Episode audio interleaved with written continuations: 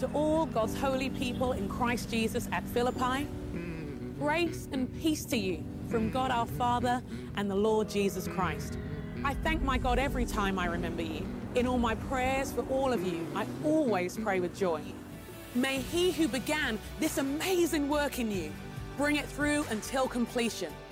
And may the grace of the Lord Jesus Christ be with your spirit today and always. So be it. Amen. Amen. Good morning, church family. There once was a man who had a, well, a rather impressive religious resume. Let me tell you about it. this man had um, grandparents on both sides who were devoted followers of Jesus. On his father's side, his grandfather was a leader in the church. Uh, on his, grand, on his mother's side, his grandparents were lifelong missionaries to China. In fact, his mother was born in China. Godly grandparents.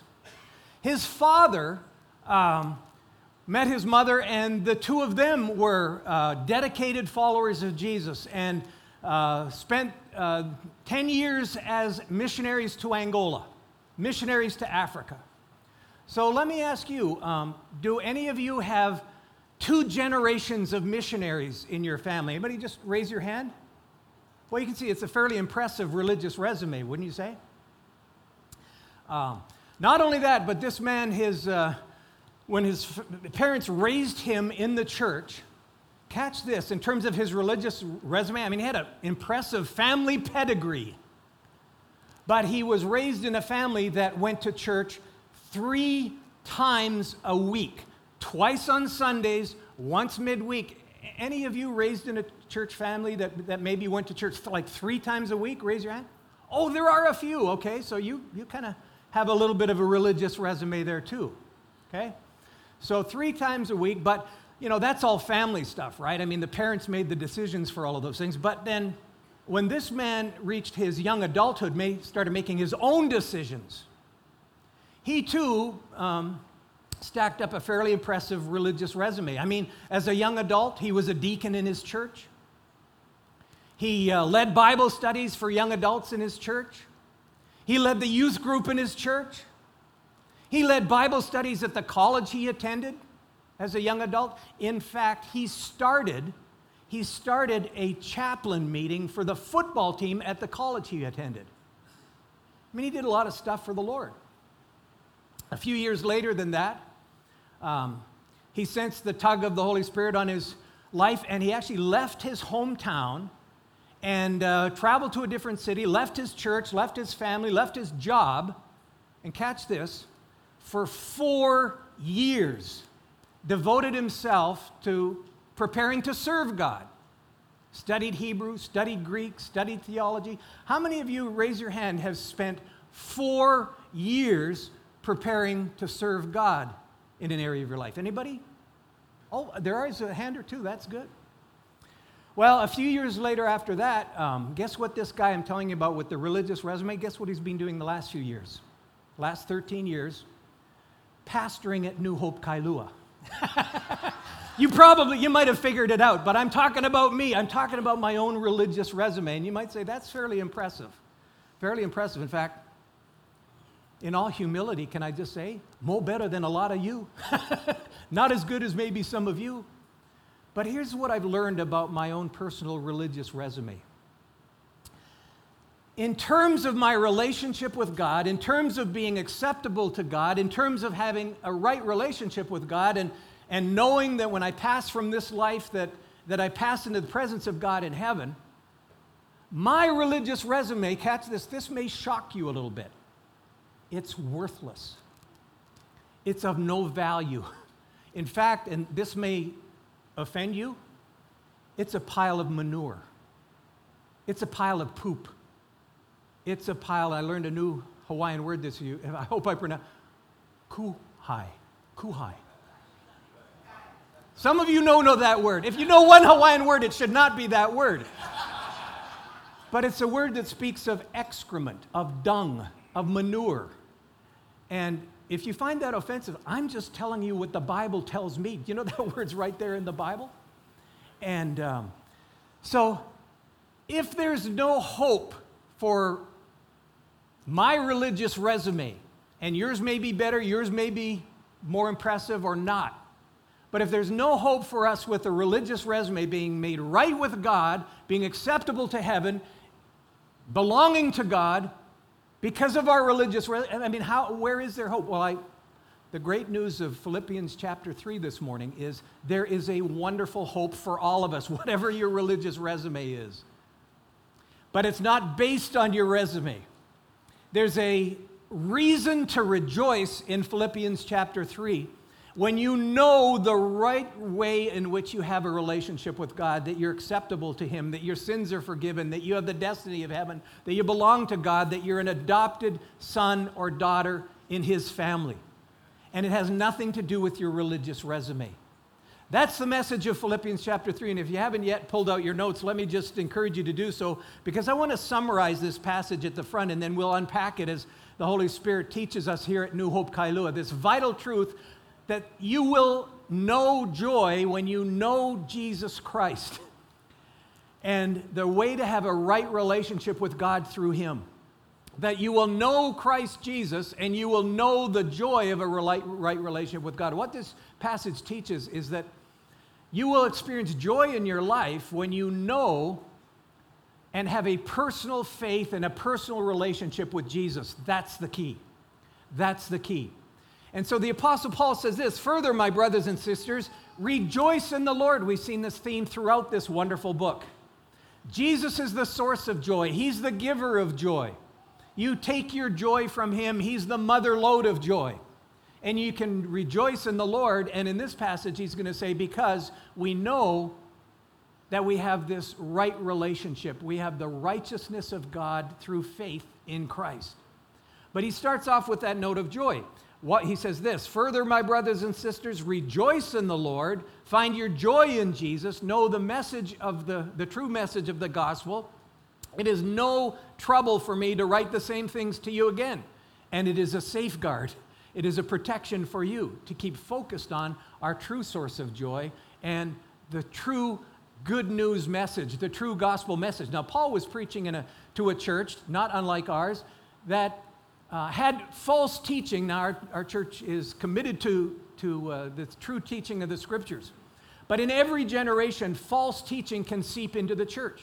He's writing to these beloved brothers and sisters in Philippi, this church he had founded, and, and he was seeing the work of God growing them, but he was aware that there were other outside voices that spoke false teaching into that church. And in his day, the big false teaching was Judaizers. Judaizers were people that were raised in the Jewish faith under the old covenant, where the way that you related to God was through the law. God had given the covenant through Moses, and they related to God through the law, and they faithfully followed the law. But when Jesus came, guess what? He brought in a new covenant, and he superseded the old covenant, and he did away with the law. And so now the, the message of Jesus was faith in Jesus apart from the works of the law. But the Judaizers wanted to have Jesus and the law. And uh, Paul had to address that false teaching, not just with the church in Philippi, but with many of the churches that he wrote to. So, what does he do? He says, Take your joy in the Lord, but then he warns them about the false teaching. He look, and, and here's the point we have to know Christ's message of good news. We need to know the true gospel. We need to protect and safekeep the true teaching of the Holy Spirit of, of what the good news of Jesus is. And that sometimes means addressing false teaching. And he does that. He says, Watch out, beware for those. And he speaks very, with some very harsh terms about this false teaching because people's eternal destiny is at stake. These people were teaching false teaching that could mislead people from their ultimate destiny of heaven if they believed the wrong thing. So he says, Watch out for those dogs. And, and he wasn't talking about a nice little pet chihuahua. He was talking about mangy, scoundrel, vicious dogs that roamed the streets of cities that could bite you and, and, and were filthy and, and not a pretty picture, but these Judaizers who were teaching Jesus plus the works of the law, including circumcision. Paul says, no, beware, this is false teaching. He calls them evildoers. Well, because they're preaching a message that's a false message, it's a lie, and it will deceive people um, to the wrong uh, eternal destiny if they believe the wrong thing. And he calls them, uh, thirdly, mutilators of the flesh. Why? Because they were taking circumcision, which was a mark on the flesh, a mark on the body of the old covenant. That's what set Israel apart as God's covenant community. But there's now a new covenant. But beyond that mark of circumcision on the body, he's talking, it's sort of symbolic, it's representative of the works of moral achievement or the works of the law. Because he's going to talk about the flesh and, and representing striving to be right with God by the works of the law or moral achievement. And he's going to contrast that, we'll see. So here's the thing we need to learn we need to protect and keep the true message of Jesus and not allow outside voices, wherever they come from, to seep into our lives, to seep into the church. Now, as I thought about it this last week, I've been around the scene for a while. I have never heard a message on TV or from another preacher or heard about it in another church where someone was preaching, you need to believe in Jesus and be circumcised. I just haven't heard that. Maybe you have, maybe it's out there, but that's probably not an issue of false teaching in our day. It's not a particularly attractive one to older men who want to come to Jesus, right? But there are false messages that do impact our lives. Here's a couple of them. I think one of the false messages, one of the false teachings in the world, and whether it comes TV, through other groups, or whatever that can filter into our lives, is this false gospel that there are many paths to God. Have you ever heard that? Celebrities, people on TV, there are many paths to God. There are many world faiths. There's Buddhism, there's Hinduism, there's Christianity, there's all these different faiths. And, and as long as you have faith, you'll be acceptable to God. And, and there's many paths to God. It's false teaching. When we come to the scriptures, it says, There is no other name under heaven by which people can be saved than Jesus. And Jesus himself said, I am the way, the truth, the life, and no one comes to the Father except through him. There aren't many paths to God, there's one path to God. And so we need to be careful. And uh, can I just say, probably many of us have family members, friends, um, colleagues at work, people in our community that may believe that. Yeah, doesn't matter what you believe, as long as you believe, then, then you'll be right with God. That's false teaching. And we need to not allow that to filter into our lives, certainly not our church, but more than that, we need to help others see the truth about Jesus, the good news about Jesus. And we'll get there this morning. But that's one false teaching we need to guard against. Here's another one I think is prevalent in our community. You may have run across this one. I believe some of your family members, your friends, your colleagues will believe this false gospel. And the false gospel simply says this um, the way you get to heaven, the way you have a right relationship with God, is by being a good person.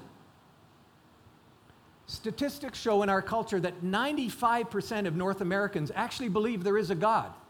They believe in God. But if you ask them, how do you know that you would be right with God, that you have a right relationship with God? How do you know that you would go to heaven if you leave this planet? They would say, well, just be a good person. That your good works would be better than your bad works. That you would sort of pass the, the, the uh, test, whether it's 51% or whatever. And you know what? That's a false teaching. That's a deception of the enemy. Because again, the scriptures say that we are saved Ephesians chapter 2, verses 8 and 9. By grace, by God's sheer undeserved favor on our lives, by faith, by faith in Christ, apart from any works. It's got nothing to do with the works that you do in life. You can't be a good enough person to get to heaven. And that's something that we need to make sure we understand and the people we love and are trying to reach for Jesus understand. It's got nothing to do with, with your works. And so, just as Paul, as he was taking joy and wants us to experience the joy of our true salvation, trusting in Jesus and Jesus alone, he says, be on guard for this false teaching that can seep into your church. And, and can I just say this? New Hope Kailua will always be committed to God's truth and the, the, the, Holy Spirit inspired scriptures. But you know, and I know of churches that started out that way, that over time what do they come to believe all sorts of stuff that isn't grounded in the scriptures? So this is not, this is not a, a uh, what? Um, an imaginary danger. the Apostle Paul spent a lot of time with the churches that he was discipling saying, stay on track with the, the, the, the true gospel and, um, and guard against the false gospels that can infiltrate your own lives, your own church. So, know the true gospel. And then he picks up on this theme. And, and, just to summarize it, he says this A religious resume doesn't give me a right relationship with God a religious resume doesn't give me a right relationship with God because he picks up on the Judaizers who were, ta- were teaching people that you need to trust Jesus and do the works of the law, including circumcision. And so, and he talks about the flesh being that, that, um, that effort, that human achievement to live out the righteousness of the law, add that to Christ. And he says it's got nothing to do with your religious resume. That doesn't make you right with God. And the way he does it is he brags about his own religious resume, just kind of like Pastor Rick was bragging about his, right? That's exactly what he does. He has seven points on his religious resume, and you rack your religious resume up, you compare that to Paul's, you say, I, I mean, who can compare to the Apostle Paul?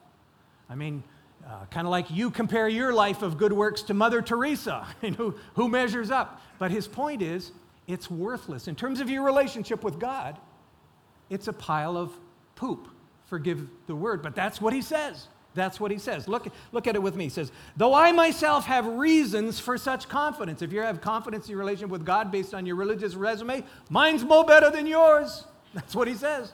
Mine's more better than yours, but I have no confidence in that. He says this If someone else thinks they have reason to put confidence in the flesh, and again, the flesh, the mark of circumcision, attaining righteousness through the law, I have more reason than you. He says, he says it's right there in the text. I'm more better.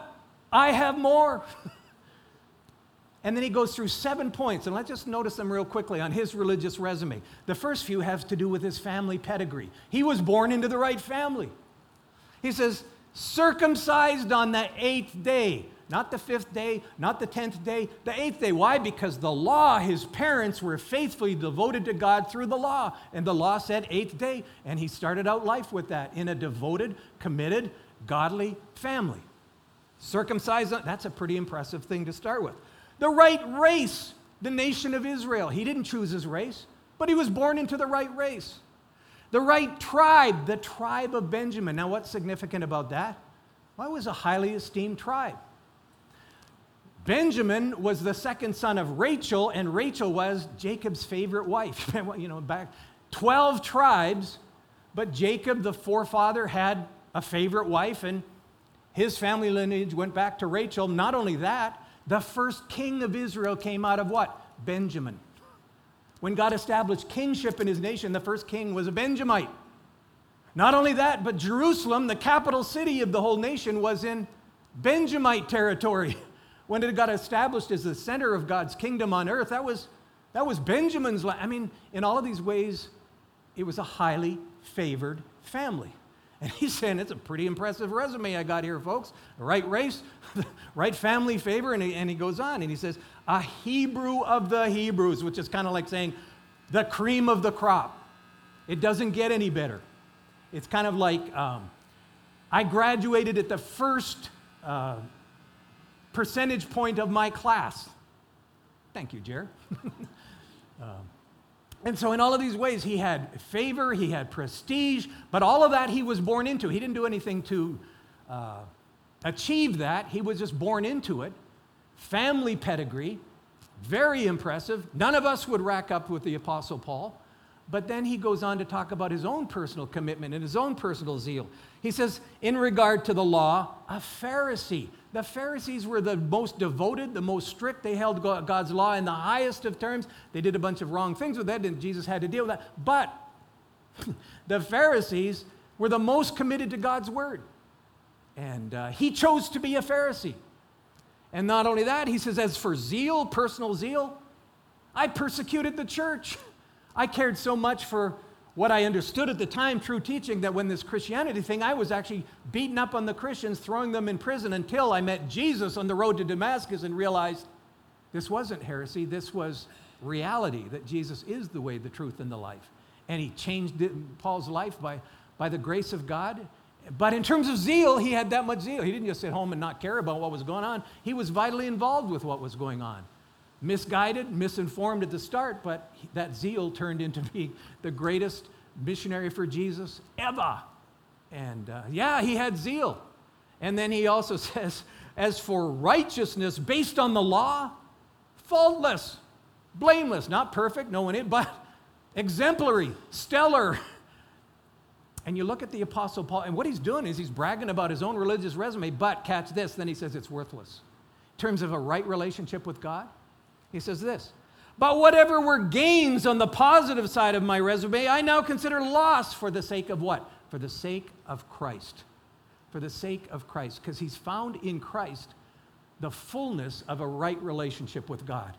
And he'll say in verse 8, we'll read it uh, when we get there, he uses the word garbage, or the, the, NIV uses the word garbage. It's really a euphemism, you know, it's kind of an acceptable word, but, but it means excrement.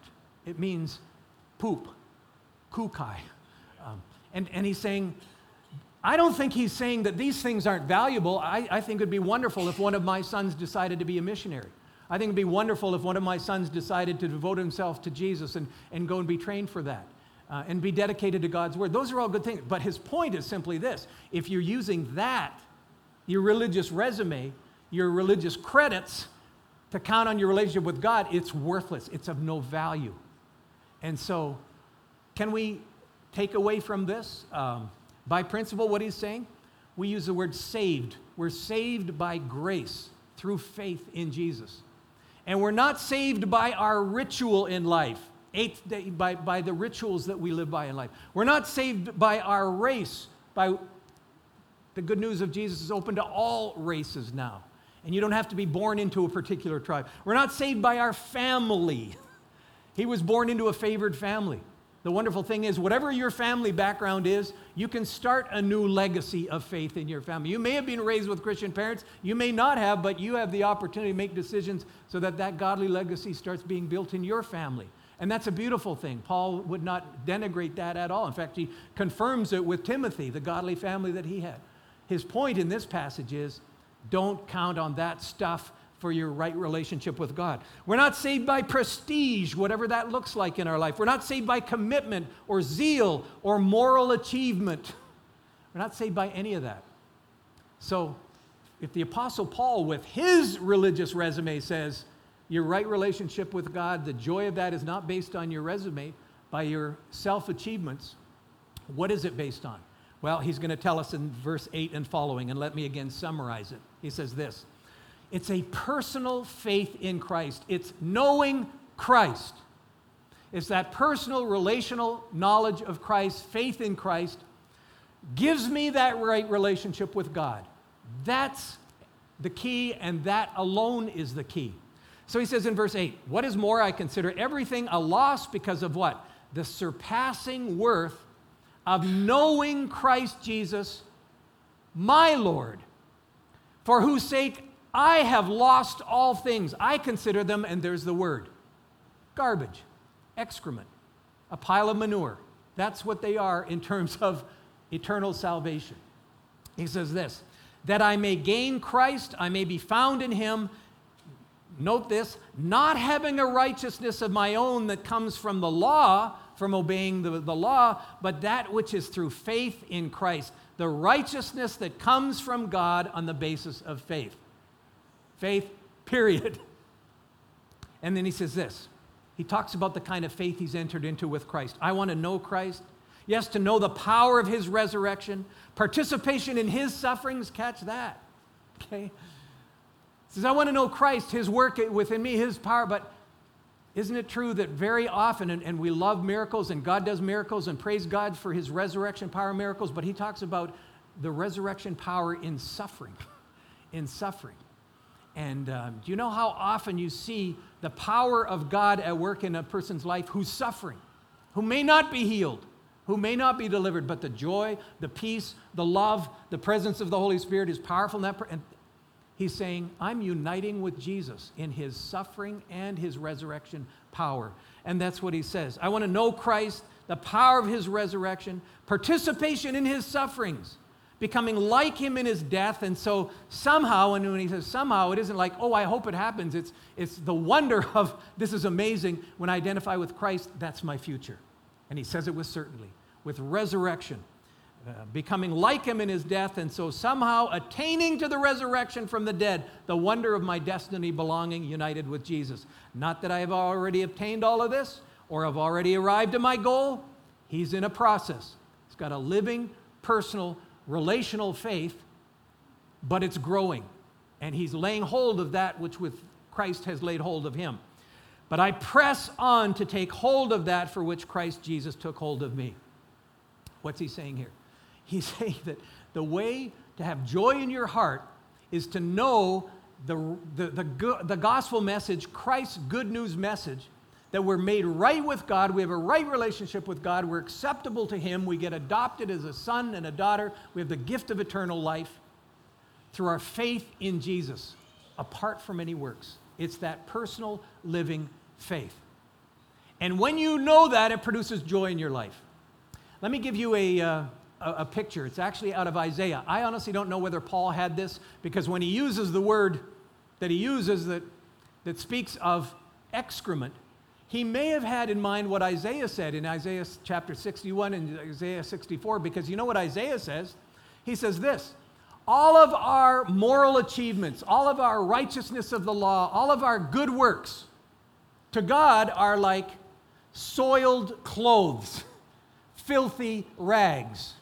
By the way, some of the translations translate that word filth. Um, you take up your religious resume, and you may, mine may not as be as good as Mother Teresa. Mine, may, it doesn't matter what your religious resume is. When it comes to um, your relationship with God, your eternal relationship with God being saved, it's like filthy clothes, soiled rags. But what God does in Isaiah chapter 61, He provides what Isaiah calls garments of salvation. He takes off those soiled rags and He provides a garment of salvation, a robe of righteousness. And He provides everything that you need so that when you put on that robe of righteousness, when you receive that robe of righteousness through faith in Christ, God looks at you and he sees the righteousness of Christ in your life. And you're acceptable to him, and you're his son, you're his daughter, based on what Christ has done for you and your faith in him. So it's a wonderful thing that, that people like us can, can be clothed with a robe of righteousness, but it's faith in Christ. And he says, not that comes from the achievements of the law, but simply by faith in Christ. That kind of faith he speaks about in, in several, and these aren't in your notes, but can I just accentuate a couple things?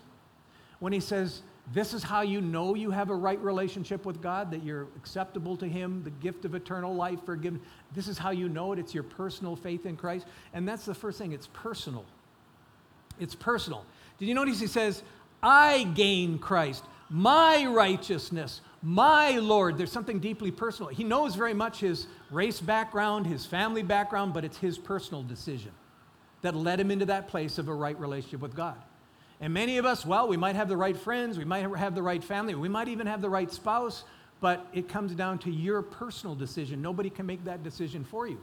And it comes down to your personal decision to put your trust in Jesus and receive the robe of righteousness from Him. It's a deeply personal faith that Paul came to. And his whole world got reoriented when he met Jesus personally on the road to Damascus. It's a personal faith.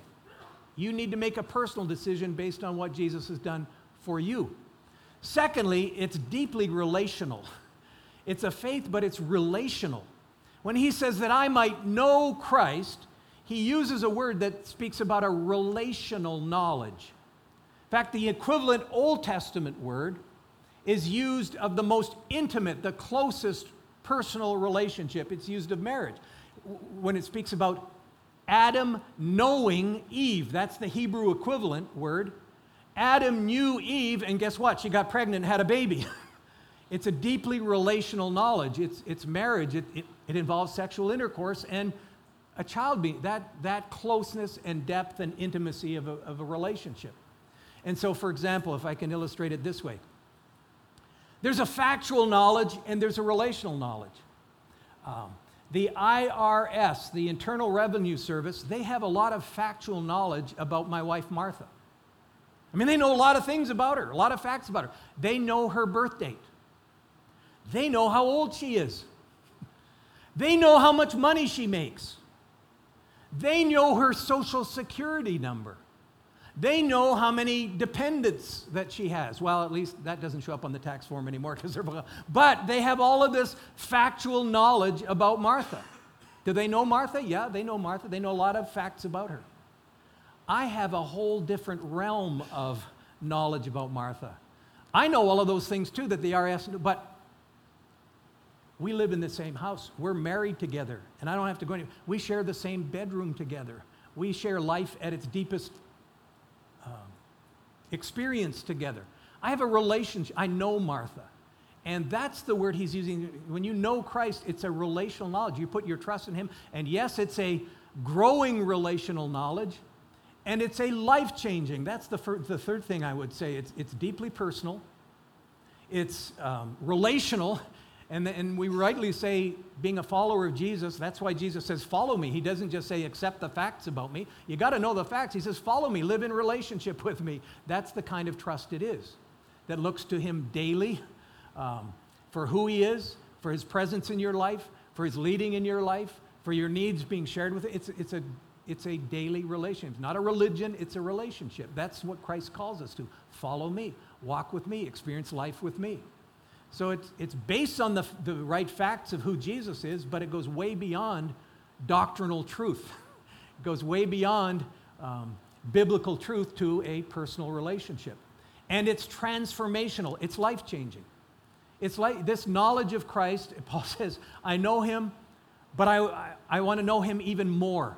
And one of the ways he recognizes, and none of us want to praise suffering in our lives, but when Paul says, the resurrection power of Jesus in my life, it's combined with uniting with Christ in his suffering and his resurrection. And I thought about that this last week. None of us like very much suffering. But think about the apostles Paul's life. I mean, his, you know, his, his uh, lifestyle, He'd go into a town, preach Jesus, people th- throw stones at him, beat him up, he'd get kicked out of that town. He'd go to the next town, he'd preach Jesus, they'd uh, throw him in prison, beat him, and God would do a miracle like he did in Philippi, break him out of jail. But everywhere he went, he got beat up physically and rejected. And um, a lot of suffering.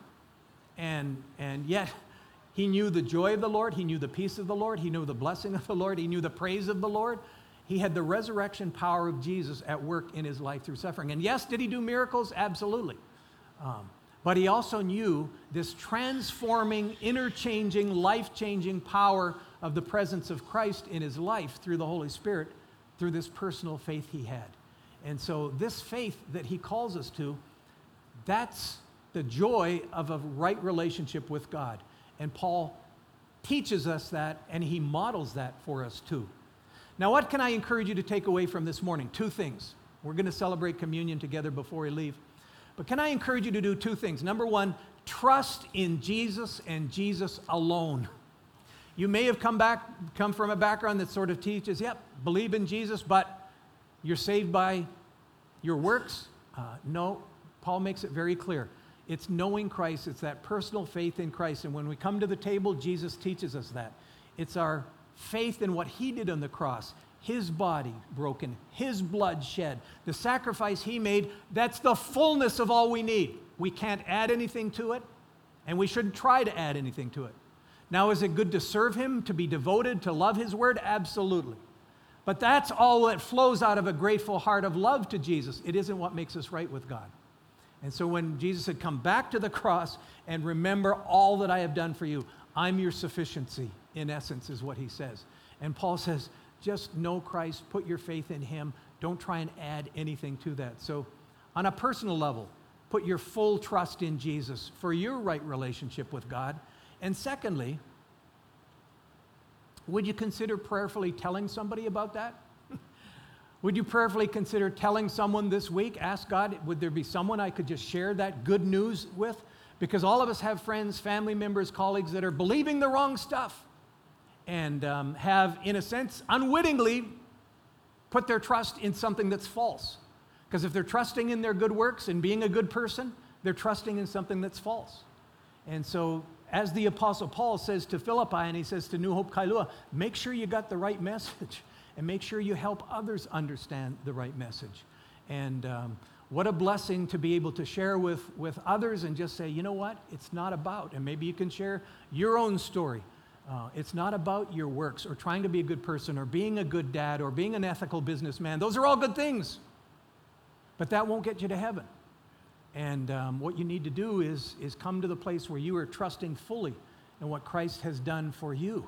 And the joy of knowing that I don't have to add to that, that Jesus is my full sufficiency and I can walk with him daily, grateful for all that he's done for me, grateful for the forgiveness of my sins, grateful for the love and the sacrifice that he has made to bring me to this place of joy. Um, that would be a wonderful takeaway. So, we're going to conclude this morning by coming to this central um, memorial. It's a ritual, a good ritual. It's actually what Jesus called us to do, and to do it regularly. So, uh, the worship team is going to come and lead us in a worship, and I'm going to invite you to come. And as you take these elements, I wonder if you would take that picture upon yourself that because of what Jesus has done, He is clothing you as you put your personal trust in Him. He is clothing you with garments of salvation, with the robe of righteousness through faith in Christ and Christ alone. So let's celebrate communion together. Oh, let me just say again as you come forward, feel free to take the elements, just take them back to your seat, and then uh, worship together with the worship team. And then in a few moments, I'll come and lead us in a prayer, and we'll take the elements together as one church family.